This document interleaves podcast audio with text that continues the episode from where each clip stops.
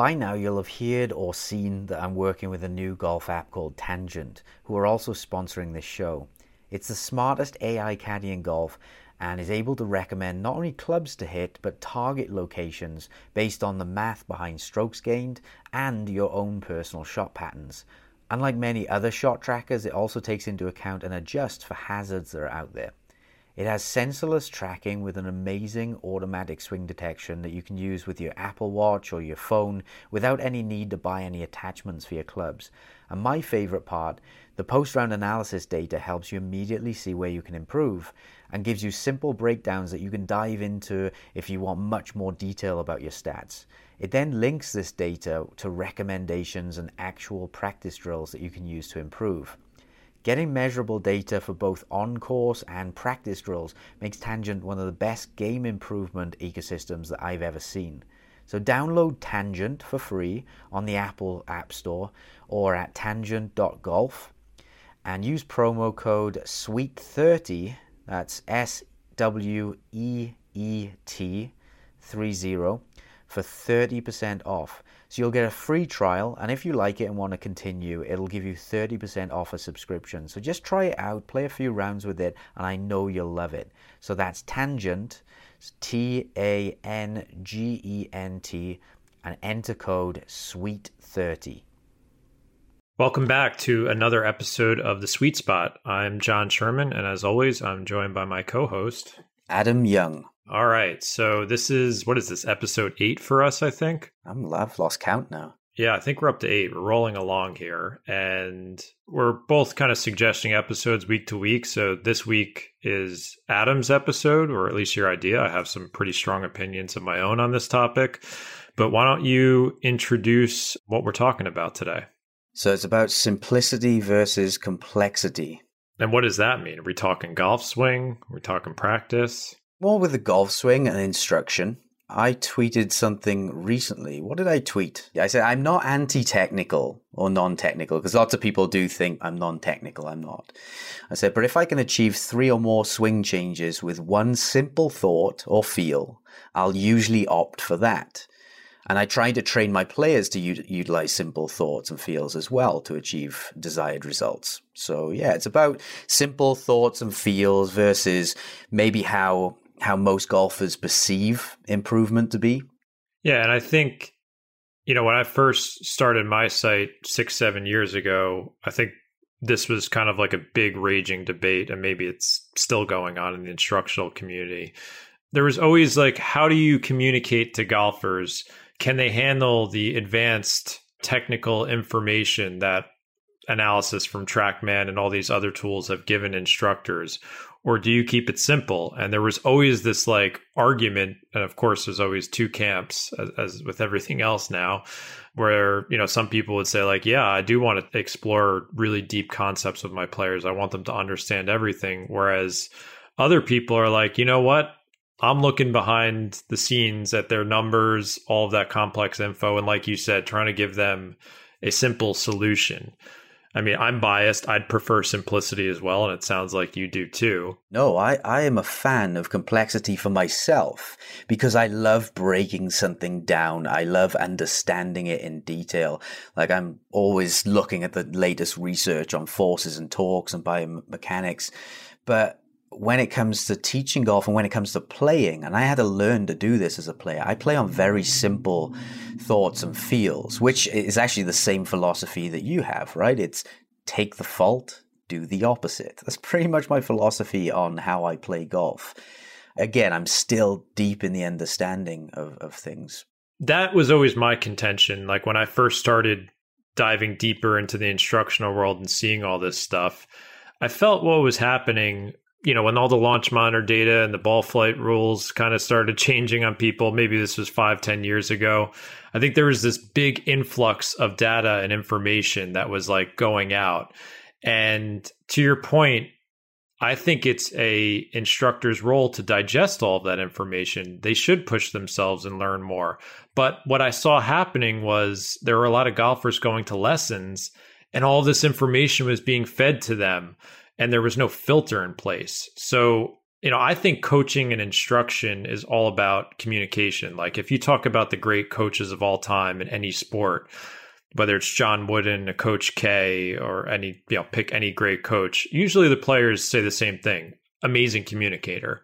And I think that's the difference with the advanced info is that you're taking the time to understand it so well that when you see a golfer and you're seeing what's going on, you can kind of process all of that and analyze it on the fly and then give them an explanation that makes sense to the golfer. What did Einstein say? What was his quote about explaining it to a four year old? If you don't understand something well enough to, to explain it to a four year old, then you really don't understand it that well. I'm probably paraphrasing. Hopefully, I'm getting. I think that's pretty accurate, actually. But yeah, I think that's you know when you are trying to help golfers and get them better, whether it's the swing or any other topic. And I, I've tried to educate myself on a number of topics. Is that you do you have to understand it well enough that you can explain it simply and i think that's like kind of the tug of war that was happening or probably still happening is that you know what do you give to the player are people different? Can some players handle more information, whereas maybe a beginner intermediate player you don't share as much? That's what you're going to discuss in this episode with how you communicate to your players in lessons or in your online work. But that's kind of where I stand on is that, you know, it's nice to understand all these torques and forces and physics stuff, but if you can't be the filter, then you've got a problem because you can't play golf thinking with that stuff. I just know that 100%. Like we talk about simple thoughts on the golf course, like you cannot go out on the golf course worrying about concepts like spin loft and all, you know, all these different things. Like you you've got to be reacting. I, always think as a golfer, you're reacting to the moment and just executing. Well, on those topics of filtering everything and technology and spin loft, things like that, I think that, you know, the rise of launch monitors has actually helped to simplify a lot of things in terms of, you know, if you look at how most golfers improved years ago, it would be to pick a swing model, say Tiger Woods at the time or whoever was in vogue at the time, and then try to play a game of let's copy them. And there are certain times where that can be a, a valuable tool. That's another episode. but there are some real disadvantages to that as well because you go down a route of copying things that are unnecessary or things that you can't do. And that can actually lead to more complexity when you're looking at a video and trying to change 20 things to make your swing look like someone else. And off the back end of that, there's not even any guarantee that it'll make you successful. I could make a swing that looks like uh, very similar to Rory McIlroy or, or, Tiger Woods and miss the ball completely. I mean, there's that video on YouTube of McIlroy missing it, and all his swing mechanics look exactly the same. It's just a little off. Launch monitors have brought rise to the awareness of what actually creates a good result, which is impact. And it's, I think that can help simplify for a lot of people. But I remember the first time I looked at the screen on TrackMan and I just saw, what is it, like 30 different numbers. You had swing direction, swing plane, horizontal swing plane, vertical swing plane, angle of attack, low point, spin loft. Yeah, it's almost like remember the Matrix where they were like looking at the screen and they would see all like the green stuff going up and down, and then some people would actually see like what they're supposed to see. Like I felt what I was referring to is kind of like when TrackMan first came out, is like like you said, there's this influx of information and, you know, as an instructor, you need to be able to read that screen and digest all of those 30 different variables and be like, oh, okay, that's the problem. And that's hard to do. Like I I don't envy swing instructors. I think they have a really tough job because you know, the golf swing is a ton of different variables that change from player to player and they all have to match up to create, you know, functional results for them.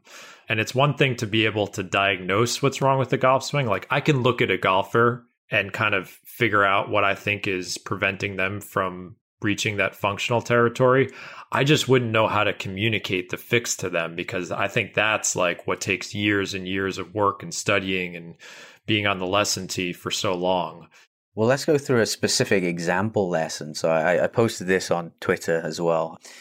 I had a guy that was fatting it, so he's he's hitting the ground early, and I've got TrackMan running in the background. I can see his angle of attack is very shallow. In fact, he's hitting two or three degrees on the upswing with an iron off the ground, which you know is just eh, you're going to be fatting it all day with that. His swing path was to the left, and his face was to the left, so he's hitting a baby fade or lots of just straight pulls left. And he had a very high loft with high spin loft, so he's hitting these high weak shots that are really spinning and got no energy, no compression. And he's hitting a toe contact amongst other things. So I'm looking at this, and on the back end, I'm looking at all this data, and lots of people. That's the complexity side of it, right? That's all the the tough stuff. My brain goes, well, what can I do? What's the simplest way of tweaking the most things or changing the most of those variables? I knew that if I could just move his low point forwards, all of a sudden his fat shot would become better. When you move the low point forwards, the angle of attack becomes steeper which is beneficial to him. Also, the path shifts more to the right. The swing path, that's a complicated one. You have to know a little about D plane with that. But as you shift the low point forwards, the path moves more to the right. And it tends to open the face to the path as well. So that would make his, his end result a little bit more right. And shifting the low point further forwards tends to produce more compression and a lower, lower shot. And in most cases, this is this is one of those that's less predictable. But when you shift the low point forwards, I would say about 60, 70, maybe 80% of people tend to hit more towards the, the heel. So that's what I did with him. I shifted the low point forwards and, and it basically lit up the TrackMan. All the all the numbers lit up in terms of they got got within ideal ranges. So that's the complexity. That's my thought process, taking all that information, boiling it down into what do I need to do, shift his low point forwards. What I asked him, I said, Hey, bud, can you just try and brush the grass a little bit further forward for me? So I actually sprayed a little bit of Dr. Scholl's foot spray, a couple of inches in front of the ball, and I said, Can you just wipe that away for me? Get that to kind of disappear. And that's all I did. I asked him that simple thing just get that spot to disappear and that changed all of those things in his swing. Now, the interesting thing, although he added 15 yards of distance, he improved the consistency of distance as well, and he hit it straighter, and he had a tighter dispersion left to right. So he improved all of these things. He didn't like the lesson because he said it was too simple. In fact, he sent an email next day saying, Hi, Adam, I really appreciate the lesson, blah, blah, blah, uh, but I think I'm going to go a different approach because your simple approach doesn't resonate with me. And I'm like, I, I have no problem with that. But he asked me for a more complex approach. He was asking me about left wrist angles, lead arm planes, and movement, hip movements, rotations, weight shifts, pressure shifts. He wanted to know that information. And I, I'll be honest, I refused to give it to him because I said, well, look, I've asked you to do this one simple task. It's achieved everything we need to. And yet you want, you want to go down a road that I know, the complex road, is going to detract, it's going to make you worse here. So I said, you can certainly go and find another instructor who will do that for you. But if you come to me for a lesson, I'm going to give you what I feel is right. And I've got the evidence here to back it up. So it was just an interesting one. That that one doesn't happen all the time where you improve someone that much and they say I didn't like the lesson. I mean, is quite rare, but it happens more than you would think. Because I'll let you take this one. Why do golfers think like that? I was just biting my tongue not to talk over you because I have such a strong feeling about this and it's it's probably the main reason I started practical golf and that we're working together is that and I don't mean to malign the golf industry. You know, people are trying to make a living, and of course, we have information now that we didn't have decades ago, and that happens in every you know walk of life. We just know things now that we didn't know.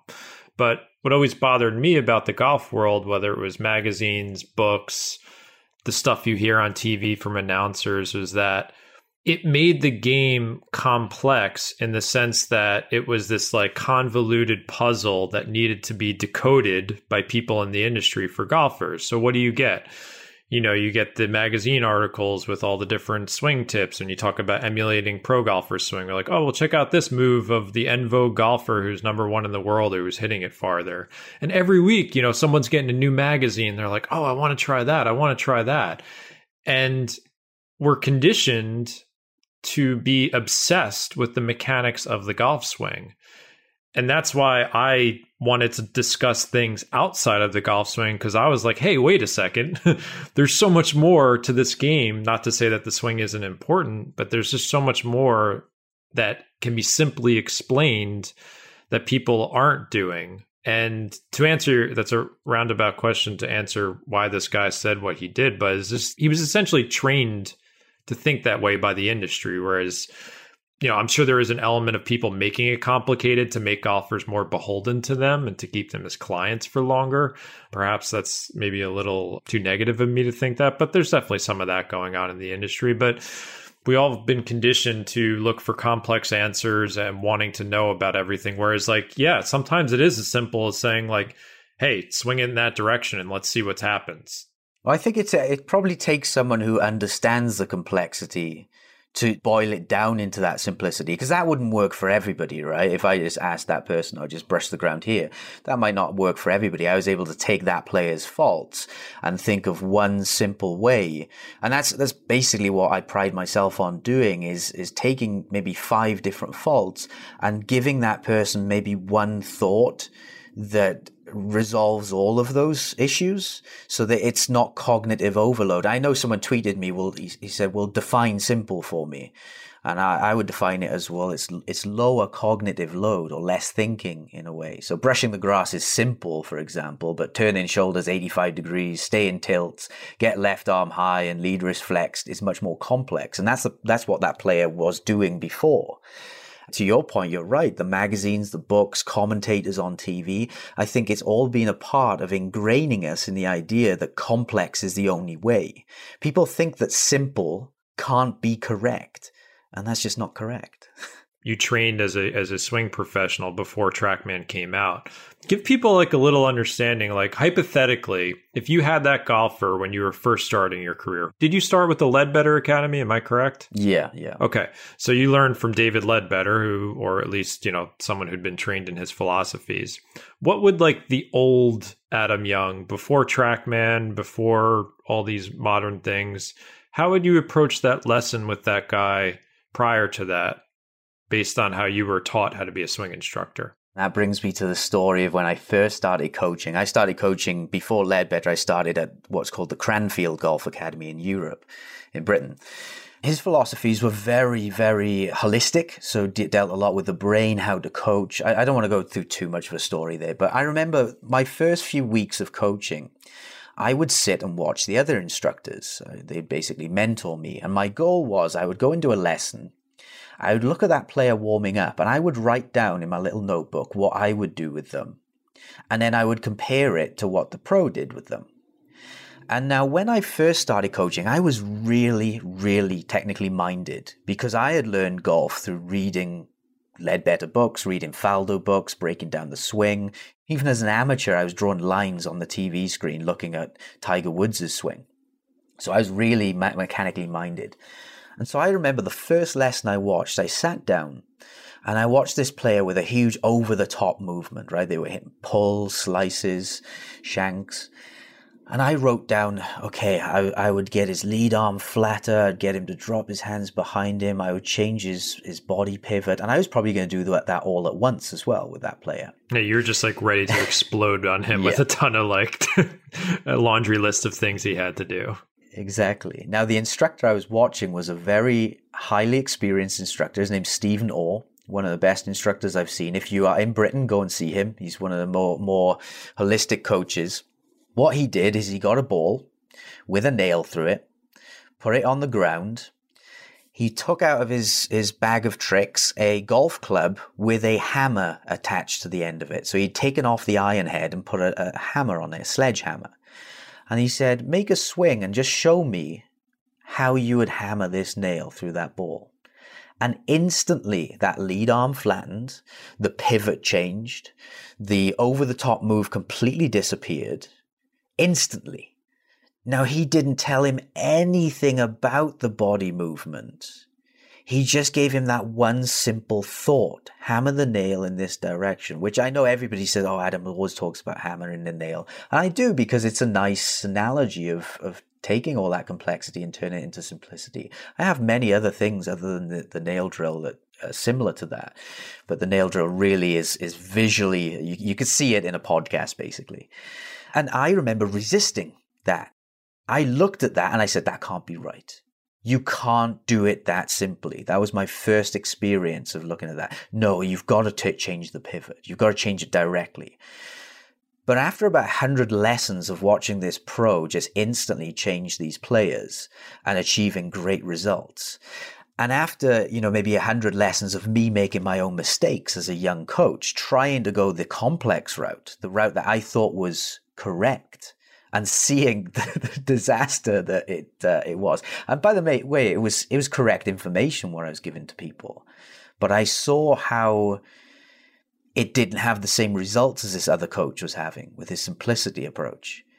It's hard not to then go, you know what? I'm going to take a little dabble into this simplicity approach, and I did, and I saw it worked and I did what I thought to improve that process and maybe not make it simpler, but yeah, in some ways make it simpler, in some ways just make a whole lesson out of it and trying to explain to people how to do this themselves. And that's the biggest challenge I have as an instructor is I see all these golfers who are talking about all these complex things. Like they're all they're all giving each other advice. Oh, you've got to do this with your pivot. You've got to turn your shoulders 90 degrees and get your left arm at exactly 35 degrees.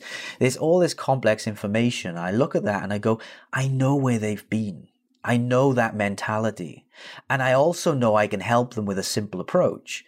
But the problem or the difficulty, the challenge that I've had is how do I bridge that gap? Because it took me years to do that. Yeah, it's it's very hard to take all of those endless variables of the golf swing and break them down into something so simple that will work on top of that. There's that part as well, yeah, but it, it took me years in my own mentality to go from that very complex thinking golfer, that very analytical golfer, to someone who now plays on our golden rule, right? Take the fault and do the opposite. I didn't transport there overnight. I didn't teleport to that. That it wasn't a light bulb that went off. It was a series of events, and so most of my blogs, most of my writings, and most of these podcasts are basically my attempt to take those analytical golfers who are really seeking deeper information and kind of just lead them through a journey, the journey that I went through, and hopefully get them there quicker than I did we, have mentioned this before in other episodes is that I, I think the the whole point of getting instruction is to quicken the gap of learning meaning like take time off of, of how long it's going to take you to become a better golfer. I think the, the goal of swing instruction is to make that process more efficient. And i don't want to talk for all swing instructors but i, I know enough of them where i think they feel that burden where if someone's paying them there's expectations, of course. And I think one of the expectations is similar to this golfer you talked about is that they want that information because if you don't give it to them, it's like, well, what am I paying you for? If you spent an hour looking at me hit a bunch of balls and told me to swipe the grass over there, what the heck is that? I want 10 different things to be working on this week. And you and I both know that that is a dangerous concept because perhaps you can do that on the range in a consequence free environment. But then when you go on the golf course with the context of pressure, having to make your shot in a timely manner, worrying about your score, all these different things, you know, not embarrassing yourself in front of your playing partners, well, all of a sudden, those five or 10 different thoughts take up a lot more space in your brain. And then at that last moment, when you actually have to execute, you just can't do it because your mind's not thinking simply enough. You're not reacting in the moment. Your your brain is scrambled with all this information. So that's where I see it at odds with one another is that golfers want the information, they've been trained to ask for it, and I think a lot of teaching professionals feel the pressure to give it to them. You almost have to be very confident in your abilities as an instructor to be like, no, I'm not going to give you that stuff because I think it's going to bring you down a bad path. Yeah, I still feel that pressure a, a, little bit. I've become better at it over years, and the brain scrambling is certainly something. I mean, we know that from motor learning science. The more you overload someone's brain, you get to that point of cognitive overload where you just see a complete collapse in coordination. And so even if someone could do something on the range when they go out on the course and their thoughts are different, they, they can't transfer it. So there's there's so many approaches with that. But to your point, there's this battle with me of, okay, I asked that player, just brush the grass a little further forwards. He's doing it, he's hitting it better. But then my next thought in the process is, is that going to help this player long term? And so my thought there is, how can I train golfers to think like I do as an instructor? What's the simplest way to get them to think like I do? So most of my lessons are actually training people to number one, understand, right? And what I mean by that is understand that golf is basically three things. If you can hit the ground in the right place, if you can hit the center of the face, and if you can control where the face is looking, you can play awesome golf. Those are the three basic principles. That's the Pareto principle, right? 80 20 rule. If you can get those three things, you'll get 80% of, of the trouble of, of golf away. So the first thing is to understand. The second thing is then, how can I get this player to identify, right? So they come to me and they say, oh, I'm hitting it awful. I say, well, be more, more specific. I'm like, oh, I'm just hitting it everywhere. Like, be more specific. Which one of those three is bad? And they'll usually go, Well, I don't know. I say, well, well, okay then. So that's an identification issue. How can you identify face strike? I'll let you take that one. How do you identify face strike? How do you know where you're striking on the face? I just can feel it. okay, mean that, so you can feel it. Yeah, you could also use Dr. Scholl's foot spray if you if you can't feel it. Yeah. Uh, if you're talking about on the course, I only know where I'm striking it on the course now from using the Dr. Scholl's and, and seeing and feeling it at the same time. So that when it happens on the course, and of course I'm not using Dr. Scholl's while I play golf, I know, oh, that was a heel. Or we talked about gear effect in the uh, in another episode, and all of a sudden I hit a, a drive that went from left to right, but I have a draw pattern. Well, I healed that because I know this now. Gear effect is a more complex thing. I certainly wouldn't start with players with that, but I eventually want players to understand that in a way so that you know if they hit out of the heel and it flares out to the right, they don't go changing the wrong thing. So yeah, that I do go into more advanced concepts like that. But in terms of identifying, identifying face strike can be a feel thing. You can feel a twisting, or it could be a visual thing. You could see the Dr. Scholl's foot spray. Same with how how would you identify ground contact? If you're fatting or thinning it? What do you do? How do you know if you fat or thin it? Typically, I can feel it. I mean, I, I, know when I'm striking it behind the ball significantly. There's a difference between brushing the ground and like striking it. Yeah, I mean, I could feel like if you're on a mat, I, uh, let's say I was going to chunk it on the course, like you could feel that vibration, that violent impact with the ground behind the ball. Exactly. So yeah, I mean, you could use the divot board as well. You can use the sound. If it sounds muffled, then it's probably a, a fat shot. If you hear thud click, thud click, thud click, if there's a difference between it. As you mentioned on another episode, if you're hitting it fat, you're likely striking it higher on the face. So I can I can feel that horrible feeling of hitting it high on the iron face. Exactly. So it's training players how to use these forms of feedback, whether it's auditory, the sound of it, whether it's the feel, or whether it's something more visual like the, the divot board, or, you know, I, I train players spray a little line on the ground, place the ball on top and hit the shot so you can see where your divot is. Then you're on about the precision of feedback. It's not about that was fat, that was thin. You're talking about, okay, that was one and a half inches fat that's much more specific. And so that helps the player in the next stage. So, as I said, the first thing is to identify what creates a good shot ground strike, face strike, face direction. Second stage is for them to build that identification with them. So to get that player to, to identify it themselves. And then the third phase is then to understand how to change those three variables.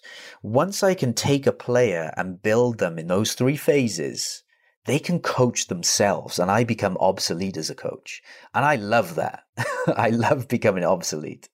I think the whole point of good instruction, good coaching, what we're doing on this podcast in different ways is that you've got to have this toolbox as a golfer to know first understand like you said what creates a good shot understand what your tendencies are as a golfer. So for me, we've spoken about my tendencies. I'm a heel striker. My path can be very in to out. And based on where my face is pointing at impact, I need to know where that matchup is on a daily basis and adjust on the course. And that's taken me a long time to figure that out. I've done it probably a lot more with some self experimentation than most. But that's really what it is, is like you're helping someone build that toolkit so that when they're on the course, as you said, they can almost coach themselves. If they know what their fault is and they could see what that fault is with the feedback, whether it's like the sound they hear from the ground, what the ball is doing in the air, how they feel the impact of the ball and the club face. That's what golf is. We keep coming back to this point is it's a series of small adjustments that you have to make on the fly whether you're practicing or playing to get that white ball a little bit closer to where you're you're hoping it ends up. It's just creating that function and it doesn't have to be perfect obviously, but you got to help a golfer build that toolkit. And I think, you know, you don't make yourself obsolete as a coach. I think if you've worked with someone intensely, perhaps if it's more intense in the beginning where you're figuring all this stuff out, then maybe you can see them once every month or two for kind of like refinements because things do get out of whack. I always think there's there's something that could be done to help people because you know you told that one guy brush the grass that might not work for him 2 months later. It might be something else that you need to change with him.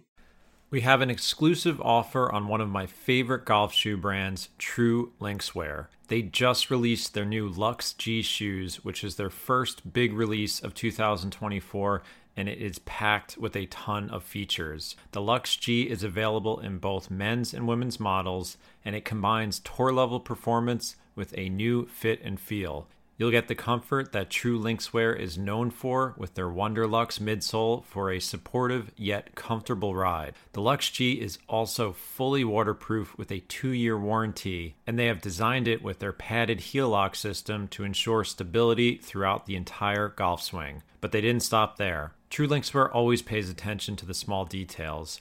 There's padding on the back to prevent rubbing against your foot, an antimicrobial comfort insole, and the Lux G's come in multiple colors. Sweet Spot listeners can get 15% off the Lux G shoes by visiting truelinkswear.com and using promo code SweetSpot.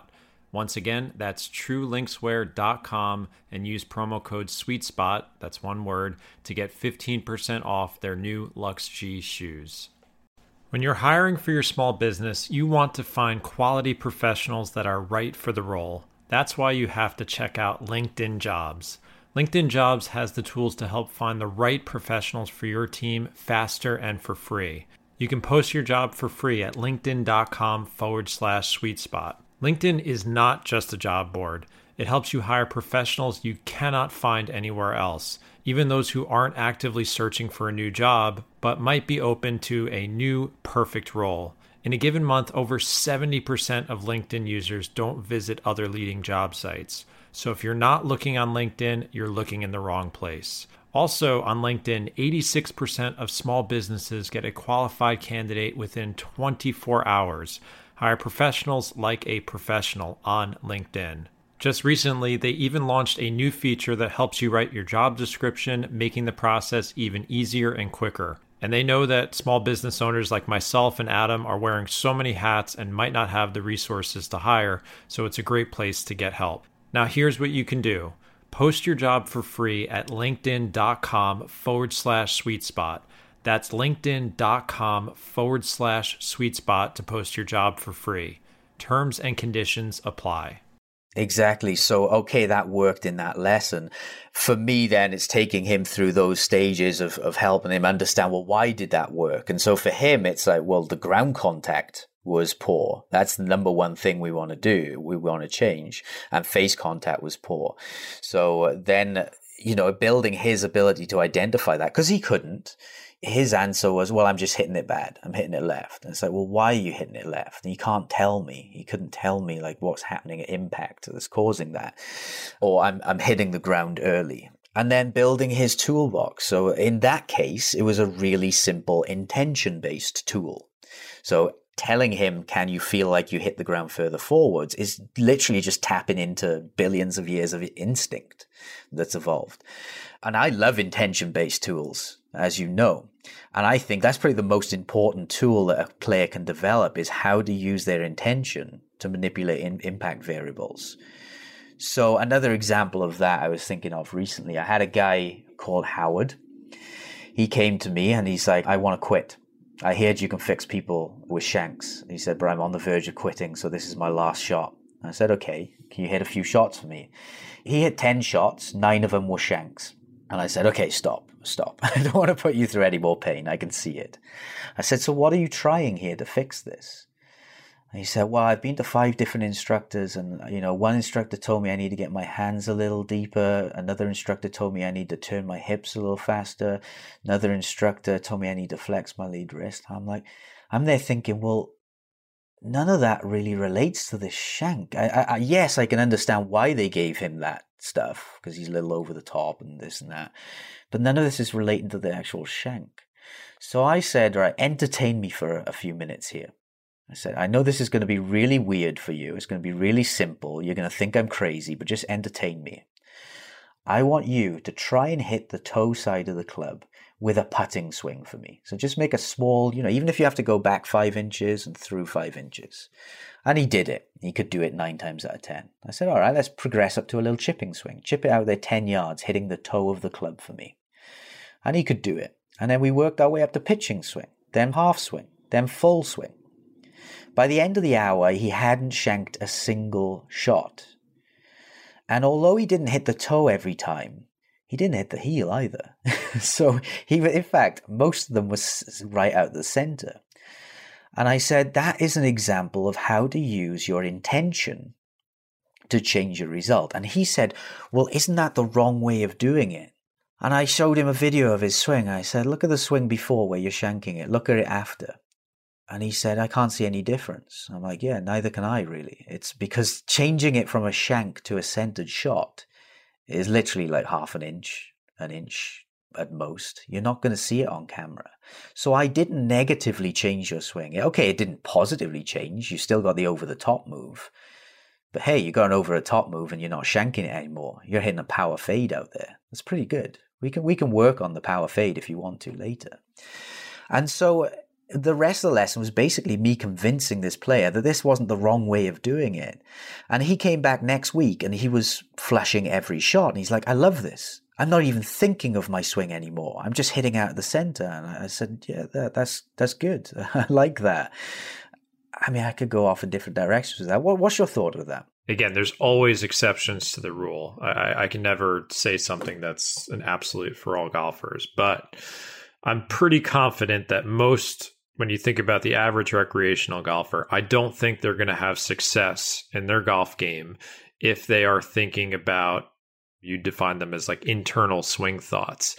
You know, there's that image floating around for years of that guy who wrote notes on the golf swing. There's like a thousand different words around like what he's thinking about his swing. Like, I just to my core, do not believe that anyone can play golf well when they step up to a shot and they think about, okay, this is what I'm doing on my takeaway. This is what I'm doing, you know, halfway into the upswing. And here's my transition and here's my downswing and all these things. Like, you just can't do it because in other sports, and golf, I believe, is a sport, you know, when you play well, tennis, basketball, like they're different because you're reacting in the moment and because of that, you don't have all this time to think about the mechanics of it. Like I played a lot of basketball as a kid. You know, when someone passes you the ball and you're open, you got to shoot. I'm not sitting there thinking about like, oh, well, I'm going to, you know, put my arm at this angle. No, you just do it because if you don't, someone's going to come over and block the shot.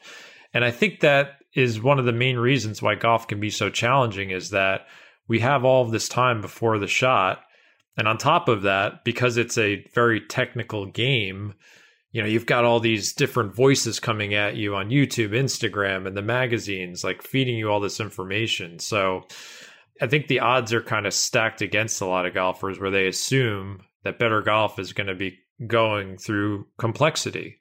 And I just, I don't believe that's true with complexity, is certainly on the internal stuff, I know there's a lot of research on more external thoughts outside your body. I don't fully agree with that, actually. In, not not with your point. I don't fully agree that we should always be external in our thought process because there are some guys like Bryson. I was going to bring up Bryson. He's spending his whole life trying to conquer this and like deep, deep, like this guy's committed like few other golfers I've seen. It's his job. But uh, the context we're speaking in is is the recreational player who only has a few hours a week to devote to the, even thinking about golf and improving. Exactly, yeah. But I, I think there's a difference there between internal and external thought processes and cognitive overload. I think certainly if you've got 10 different thought processes going on, it doesn't matter whether it's internal or external, it's probably going to be too much. And there are examples where I might give someone an internal swing focus. You know, with Howard, the shanker, instead of telling him to try and strike off the toe, I could talk about, well, feel like your hand path comes closer to your legs through impact or something like that. Or I could even say, open up your body a little bit more. And there are certain times where I might do that. I always try to opt for more feel based, intention based, simpler thought processes generally as a general rule. But sometimes I will give someone an internal thought process. Well, let me clarify my point. I'm not against internal thoughts. I'm against, I guess, multiple ones. Just to clarify, like I I have feels in my swing like certain times where I'm like I was actually out on the course finally this morning for the first time or I went yesterday too since winter and like just you know watching the ball what it's doing through the air and I had a few feels where like all right that one hooked a bit I'm going to try and slice this one so like yeah I'm thinking about what I need to do in my body to quote unquote slice it, but I'm not really slicing it. I'm neutralizing my path. So I do play with internal thoughts as well, but I try and keep it to like one or two at most. and that's hard to do. You can't control your brain completely. Like that's that's a whole separate topic where you just that's the struggle of golf is like your instinct is to think about all these things and you have to resist that urge, I guess, as hard as it is to do. If I'm hitting out of the toe one day, I have options available to me. I could try and hit it out of the heel a little bit more, and that balances it. Or I could think of something more mechanical. I could think of squatting a little bit more in my transition because that gets me closer to the ball and effectively that will move the heel closer to the ball. Or I could think of my hand path being a little bit farther from my legs through impact. I could choose any of those. Now I know because I've tested all those thoughts that the intention based one just trying to hit the opposite side of the club is much more precise for me in terms of it can change it millimeter by millimeter. Whereas something more technical, like thinking of my hand path, tends to have a bigger change in the pattern. So uh, usually if I want a refinement of my skill, I will opt for the intention based rule. Whereas if I'm having a really bad day with toe strike, I might opt for the internal based rule. So that goes into building your toolbox as a player. It's about understanding, okay, how would I fix a toe shot or a heel shot if it ever came up on the course? What options can I build? What tools can I add to my armory to fix that before I even need them necessarily? If I'm hitting it left one day, I've got three, four, ten ways of fixing that left shot. I have much simpler ways. I have much more complex ways. I actually have those ordered in how I would implement them as well. And so that's where my coaching has gone. That, that's a kind of higher level coaching thing. But number one, get players to know what creates the result. Number two, get players to be aware of what they're doing. And then number three is slowly layer on different tools so they can change those variables. If we're talking about what you can do to make golf simpler overall is that and I know a lot of golfers are stuck on this like endless hamster wheel where they're like trying one thing from one week to the next and it's not working like oh onto this youtube video with this new thought from this different instructor and like oh that worked for a week and now it's not working. And it's just like this it just never ends. And i think that's what leads to a lot of people being unhappy in this game is that they're just trying different people's explanation of the golf swing and they're not figuring out like you said first of all what does create a functional golf shot learning that. Well i was going to say you know what always works always 100% works, hitting the ground in the right place and controlling where that face looks. That's what always works. So start there and build tools around that. If you're trying random things on YouTube that don't relate to those things, you're probably going to end up spinning your wheels like most golfers do. A lot of the inspiration I got for practical golf was really from my dad. My dad, we had this kind of bizarre thing in my family where I was the one who took up golf as a kid. My dad never played and he decided to take it up in his 60s. So I kind of, in, in reverse, taught him how to play. You know, he got instruction, but my dad's like a super, like the guy you were talking about in your lesson, like wants to understand everything down to like the last technical level. And as I saw him get into the game, it reminded me a lot of you know what happened to me when I first took up the game is like, you know, he's at the range with other guys and they're talking about what YouTube videos they saw this week or what tip they got from and he's like, "Oh yeah, try this. Hold the club this way." And then he calls me up. He's like, "I think I figured it out." I'm hitting it great, Jon. I figured it out. And I was like, I didn't want to burst this bubble. I'm like, okay, let's, you know, see what happens in a week or so. And lo and behold, you know, he would go out on the golf course, the ball would be going literally everywhere. And then he's back to the square one, which is what can I experiment with next? And he, he would literally listen to anyone who would come to him with information. He was an open book. He'd spend four hours on the range working on the next thing and then rinse and repeat. And, you know, like I said, so many golfers are stuck on this endless cycle. It's like, how do you break that? It's very hard to do because it's just it's still not what the industry wants because it's it seems too simple it's not a product necessarily i know you've got some products you're one of the few people who promote stuff like this but i just think it's that the odds are stacked against golfers in that aspect and i guess we're trying to get people more into our camp a little bit which is that the simpler uh, thoughts usually lead to better results but they got to be the right ones yeah, they got to be the right ones. A good point. I mean, you can't just think something simple that doesn't relate to you at all. But here's the thing that about human nature, and this has been studied. When you give them a difficult task or something that is more random in nature, so say you put pigeons in a Skinner box, I don't know if you know that experiment, and you make the reward random, the pigeon gets more superstitious. It starts doing weird things, weird behaviors in order to try and get that reward. And golfers are the same. When a golfer is on a range mat and they're hitting balls, they're basically a pigeon locked in a Skinner box. They're hitting shots and occasionally they get a nice reward. Oh, that was a nice shot. That felt good. But they haven't got a clue what caused it. So then they backward reflect and they say, what did I do on that one? And they might pick something completely random that doesn't relate. They say, "Oh, well, I felt like I I did this with my hands more. All right, let's try that again," and it doesn't work, and then it doesn't work, and then all of a sudden they hit another one and it's flush, and they're like, "Oh yeah, maybe that is it," which is what your father is like, right? They're basically when a task is difficult and the rewards are random, the animal or human will become more superstitious and produce weird behaviors that you just like summarized golf in a yeah, nutshell. Yeah. And so my goal as an instructor is to get rid of that lack of understanding of what creates the result. I don't want that golfer going, oh, why was that different? I don't want them going into random things like, oh, maybe I put a tee in my back pocket on that one. Maybe that's what it was. No, I want them to say that was different because I struck the ground a little closer to the ball. Or that was different because I hit closer to the sweet spot on that one. The moment they're making the connections between what happened and what happened at impact, so what the result did and what happened at impact, that player is now going to make better connections later on. They're going to learn quicker.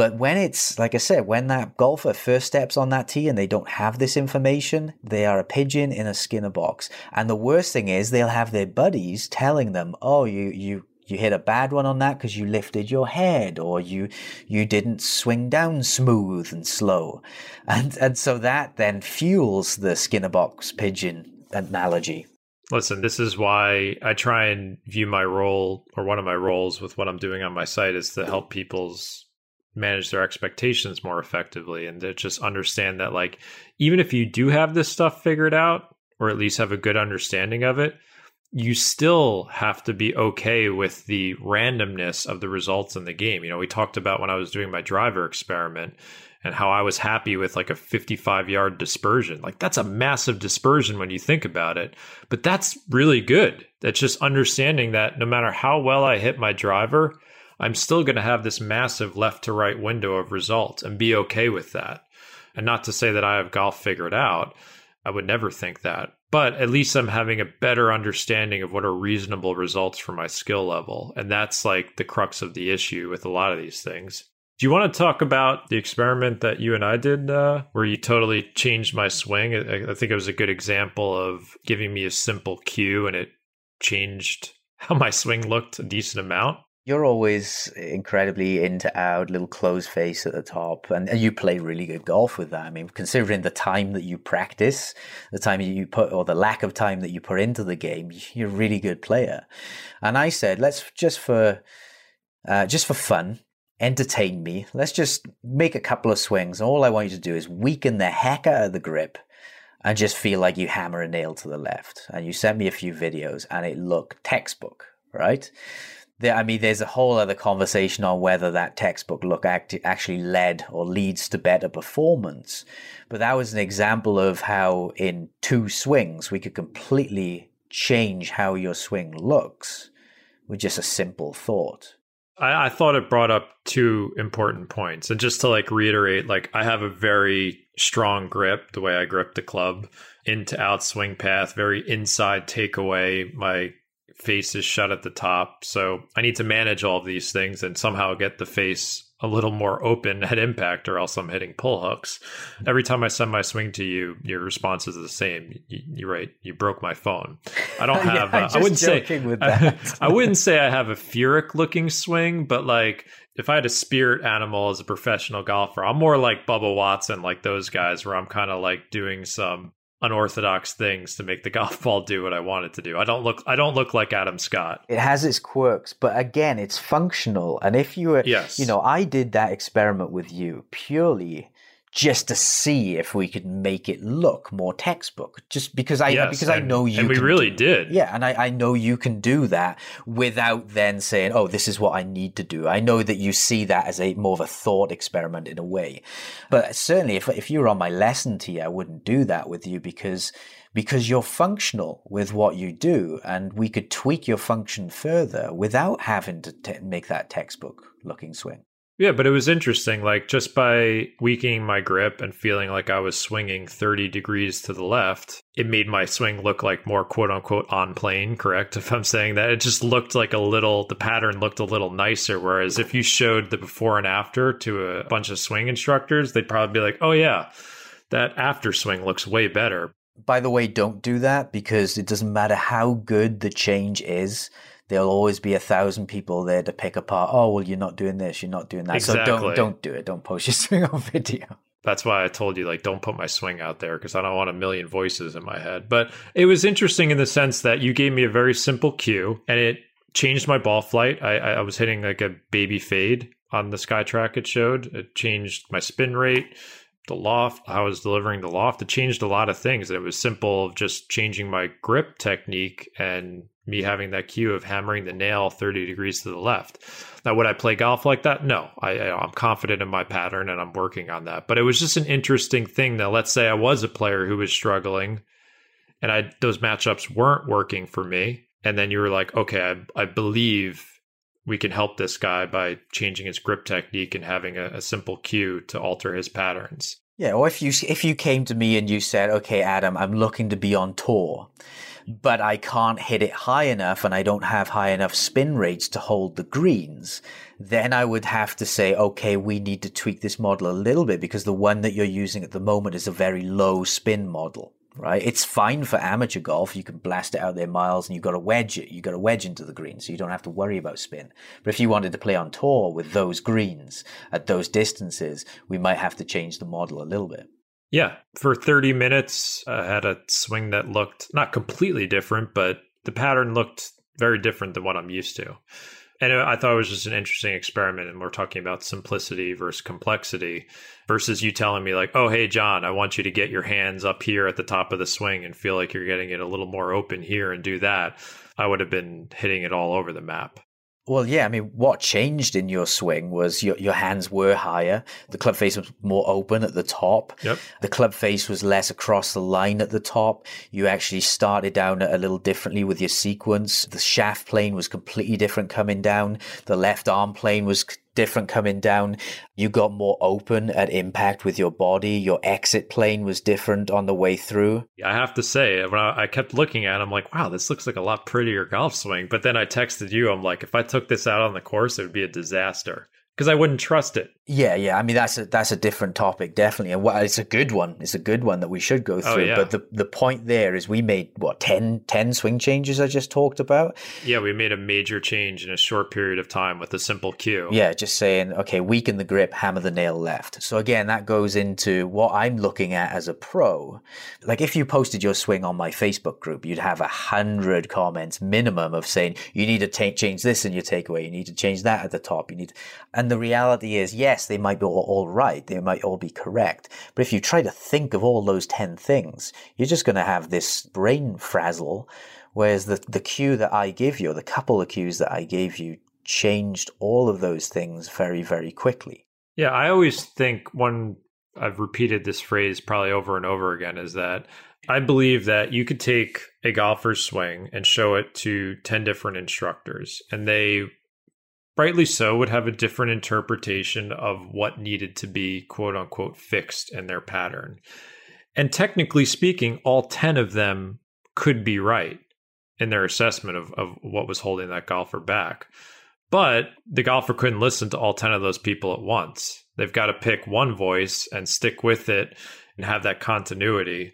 And again, that's a whole other topic in the golf swing. But when we talk about simplicity, it's like, you know, golfers switching on YouTube and Instagram, listening to all these different voices. Like, I think that's hopefully one of the main things I want people to get out of this is not necessarily just the simplicity of like saying, like, hey, brush the grass here, but also the simplicity in your approach to the game where you're not on this endless pursuit to devour more information about the golf swing. I just don't think that like people assume the more I know, the better I'm going to be. And I just don't think that's the case. No, it's not the case. I mean, some of my content doesn't even fit with this. I mean, if if you got the strike plan, you'd say, "Oh, that's that's simpler than what I'm used to. I like it." Then you go into next level golf, and you're like, "Oh, wow, Adam's got some deep information here." But if you actually watched one of my vi- my lessons live, it's so damn simple. But like I said, my goal as an instructor is to take all those 10 different opinions, 10 different things that people are thinking, and just combine it into as few thoughts as possible. If, if possible, just one simple intention. And then to also educate the player on how to self coach a little better. Like I said, how to identify what they need to change at impact, and then build a few tools to be able to change it. You know, we've talked about a lot here simplicity versus complexity. What's kind of like your main hope that people learned from this episode? I know I know we covered a lot, but we're we're kind of reaching the end here. Simple is not necessarily wrong, or I should say the opposite of that. Complexity is not necessarily better. Well, I'll leave it with that sentence. I've been down the rabbit hole. I don't approach my golf swing from a complex, and you could you could see that in the way I I don't want to post my swing up for all the listeners because I don't want all those voices. you could probably see that in my golf swing that I'm not really thinking about what I'm doing. I'm just really reacting to the result and making small adjustments.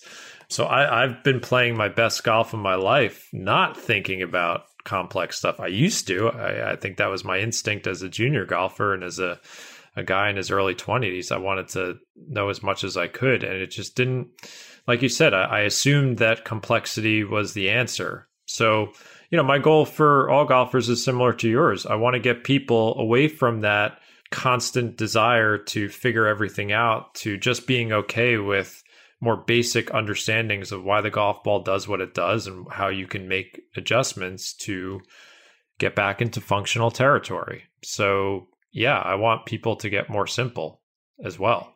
We all go down that rabbit hole. At some point, well, most of us go down the rabbit hole, and then we have guys like you who come back out of the rabbit hole, and then we have guys like me who just continue digging until they reach Australia. I've come through the other side of the of the earth. You know, not everybody wants to do as much digging as me. I'm an instructor; that is for me. But yeah, I am with you. Let's get people a little bit simpler in general. I, I would say I try to give the simplest form of information that gives rise to a better result with more consistency. If that doesn't work, then you can always layer on a little bit more complexity if necessary. But I try not to go the complex route first. You got a couple of new things. Why don't you plug your new your new endeavors for our listeners? What do you got? I've just released an 8-week course. So I'm going to be giving live presentations. I'll be commenting on people's comments. So if people have questions about that, I'll be giving live feedback. And there's even an option for live swing feedback where people can give me their videos and I can say, you know, try this drill. And it might be something simple, something intention based, might be uh, something a little bit more complex, might be something incredibly complex. I'm joking, but yeah, it's it's an eight week course where you can get live interaction with me, and it's basically like having a having a series of lessons with me, but from comfort of your own home. And where can people find that? I'll put it on my website. So if you go to my website in the menu, I'll put eight week course, or it'll be in the work with me section.